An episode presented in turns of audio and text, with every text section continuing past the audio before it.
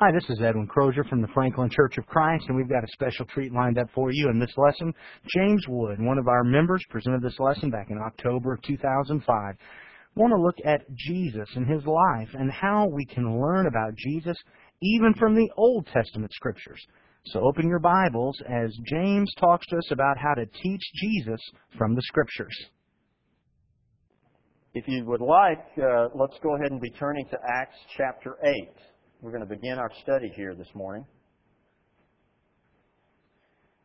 If you're visiting with us, um, our regular evangelist, uh, Edwin Crozier, is away at a meeting, and so I am filling in for him. And one of the nice things about that is we uh, appreciate Edwin all the more when he gets back uh, after I've been up here. So I encourage you, if you're in the area, to come back and be with us uh, at another opportunity. And uh, we encourage you especially to come and join us in this fall focus that we will be starting next weekend, focusing on the home. In Acts chapter 8, starting in verse 30, we have Philip running up to meet the Ethiopian eunuch. It begins Philip ran up and heard him reading Isaiah the prophet and said, Do you understand what you are reading? And he said, Well, how could I unless someone guides me? And he invited Philip to come up and sit with him. Now, the passage of Scripture which he was reading was this He was led as a sheep to the slaughter, and as a lamb before its shearers is silent, so he does not open his mouth. In humiliation, his judgment was taken away. Who will relate his generation? For his life is removed from the earth. The eunuch answered Philip and said, Please tell me, of whom does the prophet say this? Of himself or of someone else? Then Philip opened his mouth, and beginning from this scripture, he preached Jesus to him. Boy, what a segue into a great Bible study that is not recorded for us, by the way. And what an interesting proposition. What an interesting challenge to preach Jesus from the Old Testament. To preach Jesus from the Scriptures that our first century brethren had as their only source of the God breathed Word at that time. He begins in Isaiah chapter 53. Let's turn over to that passage. Isaiah chapter 53, beginning in verse 7. The New American Standard reads, He was oppressed and he was afflicted, yet he did not open his mouth. Like a lamb that is led to slaughter, and like a sheep that is silent before its shearers, so he did not open his mouth. By oppression and judgment he was taken away. And as for his generation, who considered that he was cut off out of the land of the living for the transgression of my people, to whom the stroke was due? Well, we're starting near the end, aren't we? We're starting near the end of the tale that the Scriptures hold for us about Jesus. Can we know? Can we discern from the Old Testament? If we were taken back in time and only had the Scriptures that they had, could we get to the point and to the conclusion that the eunuch derived from the Old Testament? Look back in chapter 52 of Isaiah starting in verse 13. Behold, my servant will prosper. He will be high and lifted up and greatly exalted. Just as many were astonished at you, my people, so his appearance was marred more than any man, and his form more than the sons of men. He is taken and beaten and crucified. And chapter 53 tells us about that, but that's near the end of his life. Look at verse 15 of chapter 52. Thus he will sprinkle many nations, Kings will shut their mouths on account of him. For what had not been told them, they will see. And what they had not heard, they will understand. It is possible. What was not seen aforetime, contained in the Scriptures, will be seen by those who have eyes that are looking for it. And so if we are looking for it, where should we begin? Turn back yet one more chapter to chapter 51 and the first verse of Isaiah 51. The prophet speaks, Listen to me, you who pursue righteousness, who seek the Lord. Look to the rock from which you were hewn, and to the quarry from which you were dug.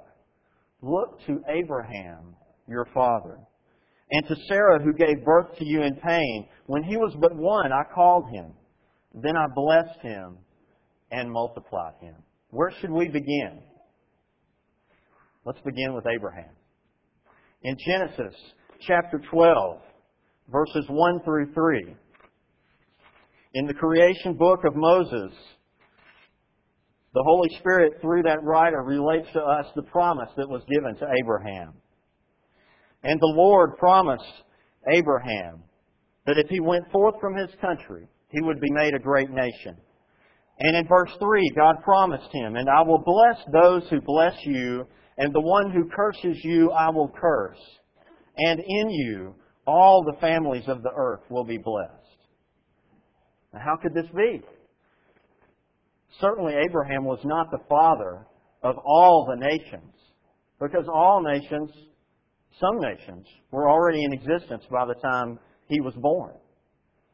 And so, what this alludes to is that the promised seed would bless many nations through his line.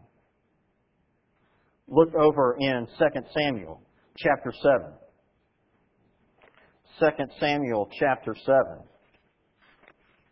beginning in verse 12.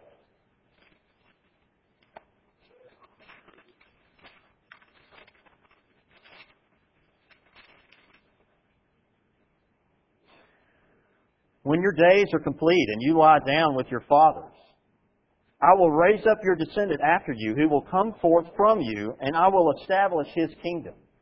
God is talking to David at the end, toward the end of his life, promising him an heir, and at the same time promising us the Messiah. He shall build a house for my name, and I will establish the throne of his kingdom forever. We're looking for a Messiah through the line of Abraham. We're looking for a Messiah through the line of David. Isaiah, who speaks to us frequently about this promised Messiah, talks also about this seed of David in Isaiah chapter 11. Isaiah chapter 11, beginning in verse 1. Then a shoot will spring from the stem of Jesse and we know that Jesse is the father of David. And a branch from his roots will bear fruit. The Spirit of the Lord will rest on him. The Spirit of wisdom and understanding, the Spirit of counsel and strength, the Spirit of knowledge and the fear of the Lord, and he will delight in the fear of the Lord. And he will not judge by what his eyes see, nor make a decision by what his ears hear. But with righteousness he will judge the poor, and decide with fairness for the afflicted of the earth.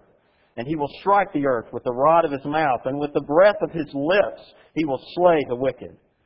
Also righteousness will be the belt about his loins, and faithfulness the belt about his waist. The promised Messiah will be the judge of the earth. In the same book, Isaiah chapter 40, we find out a little more about the coming Messiah. Chapter 40, beginning in verse 3. A voice is calling. Clear the way for the Lord in the wilderness. Make smooth in the desert a highway for our God. Let every valley be lifted up, and every mountain and hill be made low, and let the rough ground become a plain, and the rugged terrain a broad valley. Then the glory of the Lord will be revealed, and all flesh will see it together, for the mouth of the Lord has spoken. This coming Messiah that we were to be looking for, that the Jews were to be looking for, would have a forerunner. And we know that his name was John the Baptist. He would go and cry out in the wilderness and make straight the paths for the coming of the Lord. In chapter 7 of Isaiah,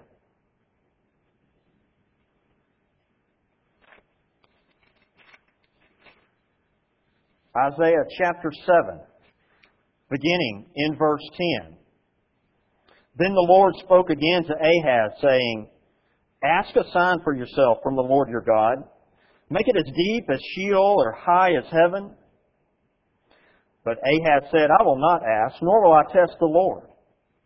Then he said, Listen now, O house of David. Is it too slight a thing for you to try the patience of men, that you will try the patience of my God as well? Therefore the Lord himself will give you a sign.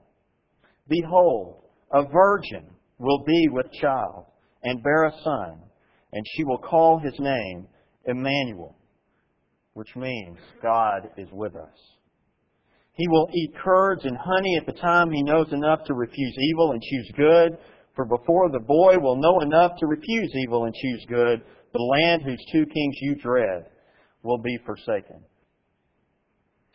This Messiah, after being proclaimed by John the Baptist in the wilderness, will be born of a virgin.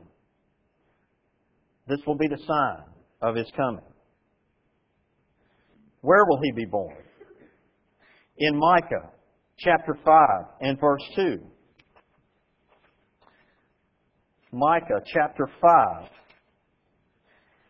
and verse 2.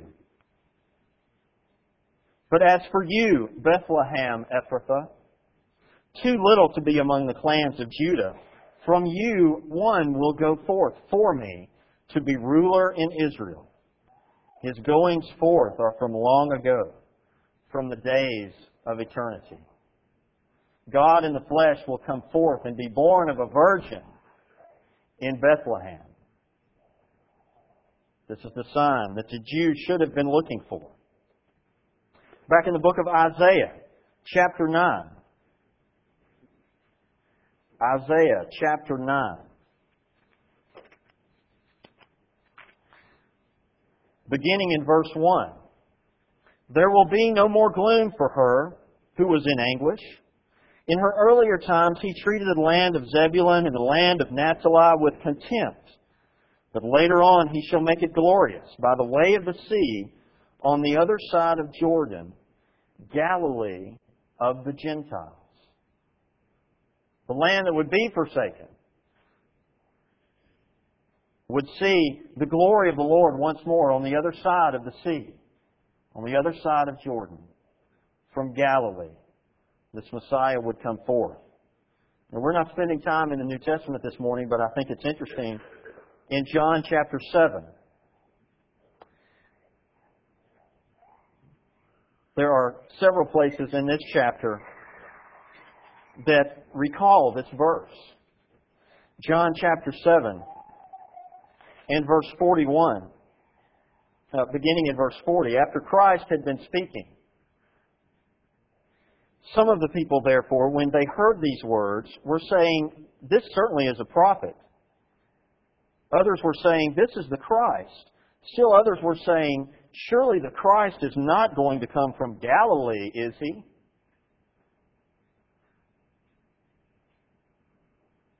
If there had been understanding those things that were hidden within the Scriptures at that time. They would have seen that Galilee was where the Messiah would be coming from. Back in Isaiah chapter 49. Isaiah chapter 49. Beginning in verse 1. Listen to me, O islands, and pay attention, you peoples from afar. The Lord called me from the womb. From the body of my mother, He named me. There's the reference back to the passage where it talked about being born of a virgin and He would be called Emmanuel. He has made my mouth like a sharp sword. In the shadow of his hand he has concealed me. And he has also made me a select arrow. He has hidden me in his quiver. Jump down to verse 5. And now says the Lord, who formed me from the womb to be his servant, to bring Jacob back to him, so that Israel might be gathered to him. For I am honored in the sight of the Lord, and my God is my strength. He says, It is too small a thing that you should be my servant, to raise up the tribes of Jacob and to restore the preserved ones of Israel. I will also make you a light of the nations, so that my salvation may reach to the ends of the earth. This child that will be, coming from the womb of a virgin, that will be the sign to the peoples of Jacob, will also be made a light for the people of the world, so that God's salvation should shine through him to the people. In Zechariah, chapter 11. Zechariah chapter 11. We begin to find some prophecies about the end of Christ's life. Zechariah chapter 11, starting in verse 12. I said to them, If it is good in your sight, give me my wages. But if not, never mind. So they weighed out thirty shekels of silver as my wage. Then the Lord said to me, Throw it to the potter, that magnificent price at which I was valued by them. So I took the thirty shekels of silver and threw them to the potter in the house of the Lord. This Messiah will come and be a light to the world and will be betrayed for a small price. Thirty shekels of silver. And after that, it will buy a potter's field. In Psalms chapter 16, in Psalm 16 and verse 10,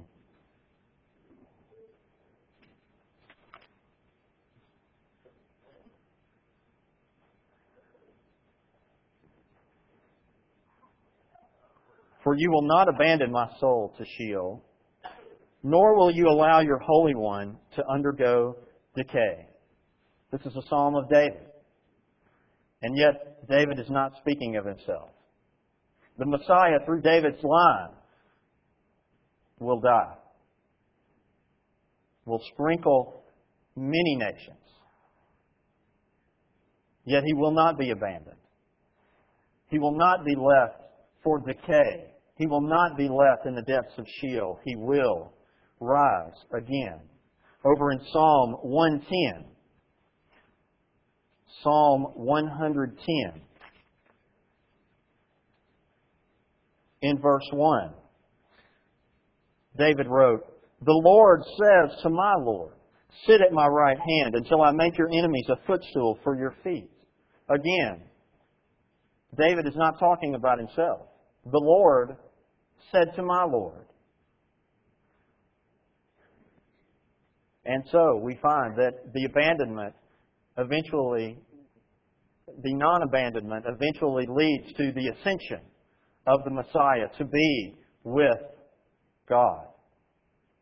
And he said, Sit here until I make your enemies your footstool. Thus concludes the life as we know of Christ until this point the story from beginning to end, all the way back through the forefathers, up to the virgin birth, to the places that he would be from, to the betrayal, the death, and the ascension. But that's not the whole story. Look with me, if you will, over in Joel. The book of Joel chapter 2.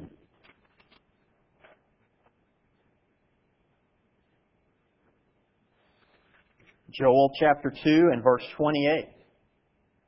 It will come about after this after all these things take place, that I will pour out my Spirit on all mankind, and your sons and your daughters will prophesy, and your old men will dream dreams, their young men will see visions. Even on the male and female servants I will pour out my Spirit in those days. There was a day coming after the ascension of Christ that the Holy Spirit would be poured out upon mankind. In Daniel chapter 7, Daniel chapter 7, beginning in verse 13, Daniel sees a vision. I kept looking in the night visions, and behold, with the clouds of heaven, one like a son of man was coming.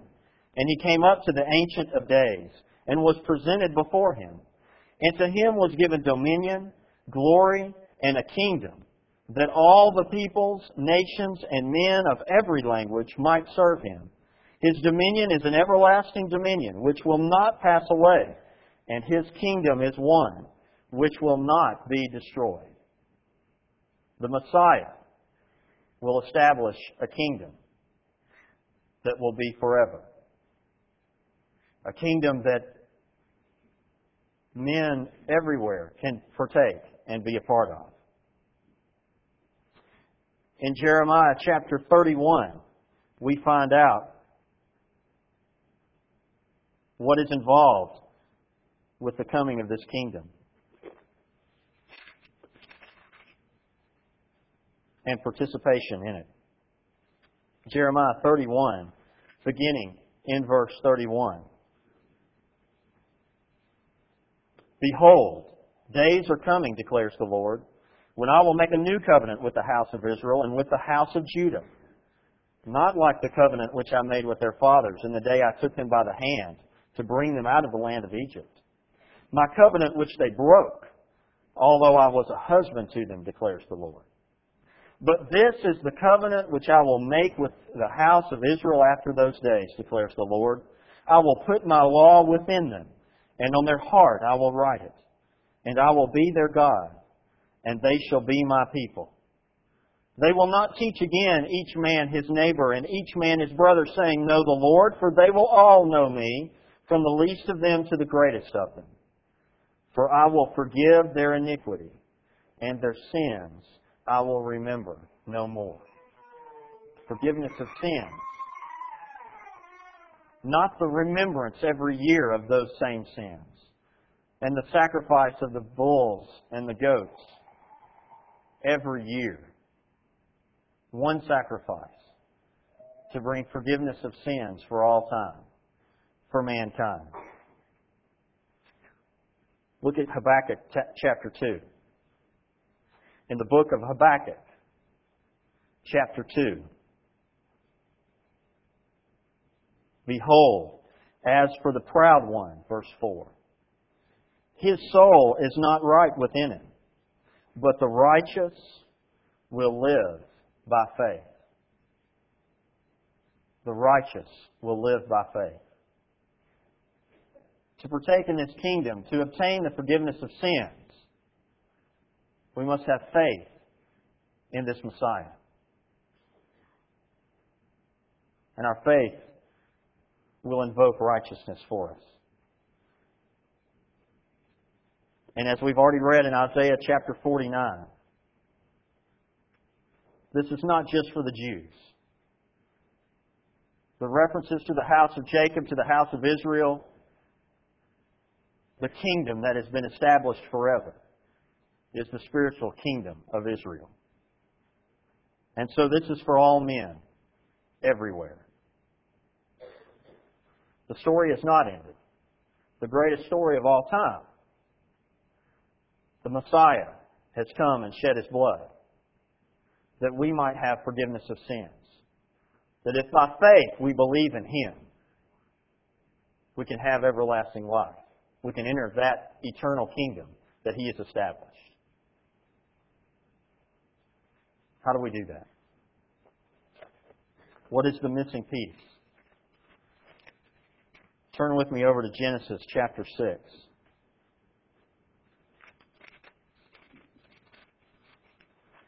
Genesis chapter 6.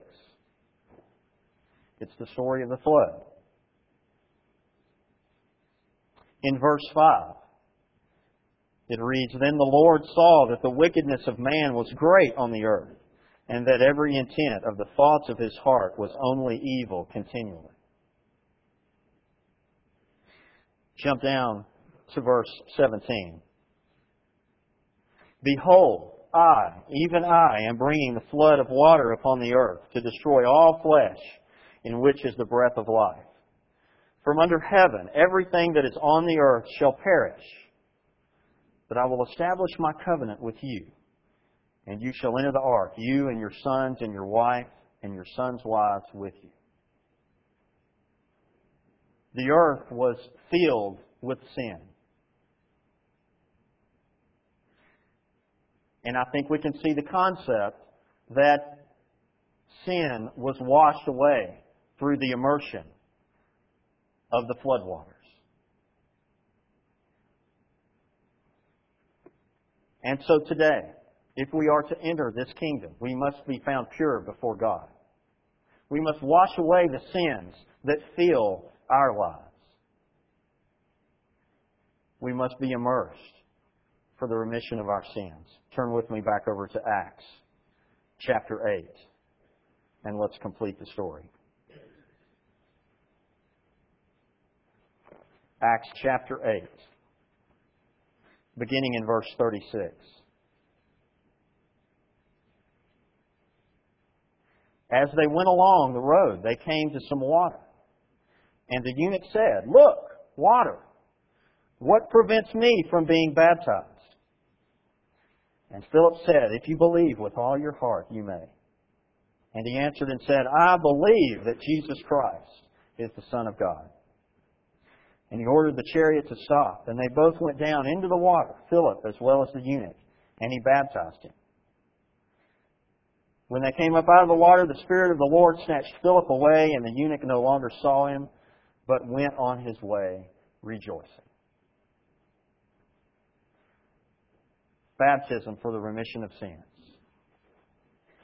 An antitype of the flood waters that washed the sins of the world in Noah's generation. Are you subject to that invitation this morning? Do you understand that Christ is the Messiah? That He has come, lived, and died so that you might have the forgiveness of sins, that you might stand pure before God? Have you taken advantage of those floodwaters?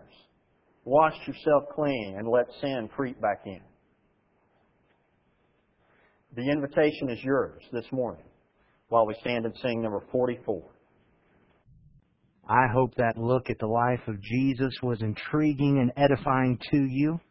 If you have any questions about the Bible, the Old Testament or New Testament, about Jesus, or about the Franklin Church of Christ, please feel free to give us a call at 615-794-2359, or you may contact us through our website, www.franklinchurchofchrist.com. Perhaps somebody has given you this lesson. If so, can I invite you to go to that website? Again, it's franklinchurchofchrist.com. We have numerous lessons there that you're free to download both in audio and outline format. Download those, use them in whatever way you believe will glorify God. May God bless you as you draw closer to Him, but more importantly, may you richly bless God.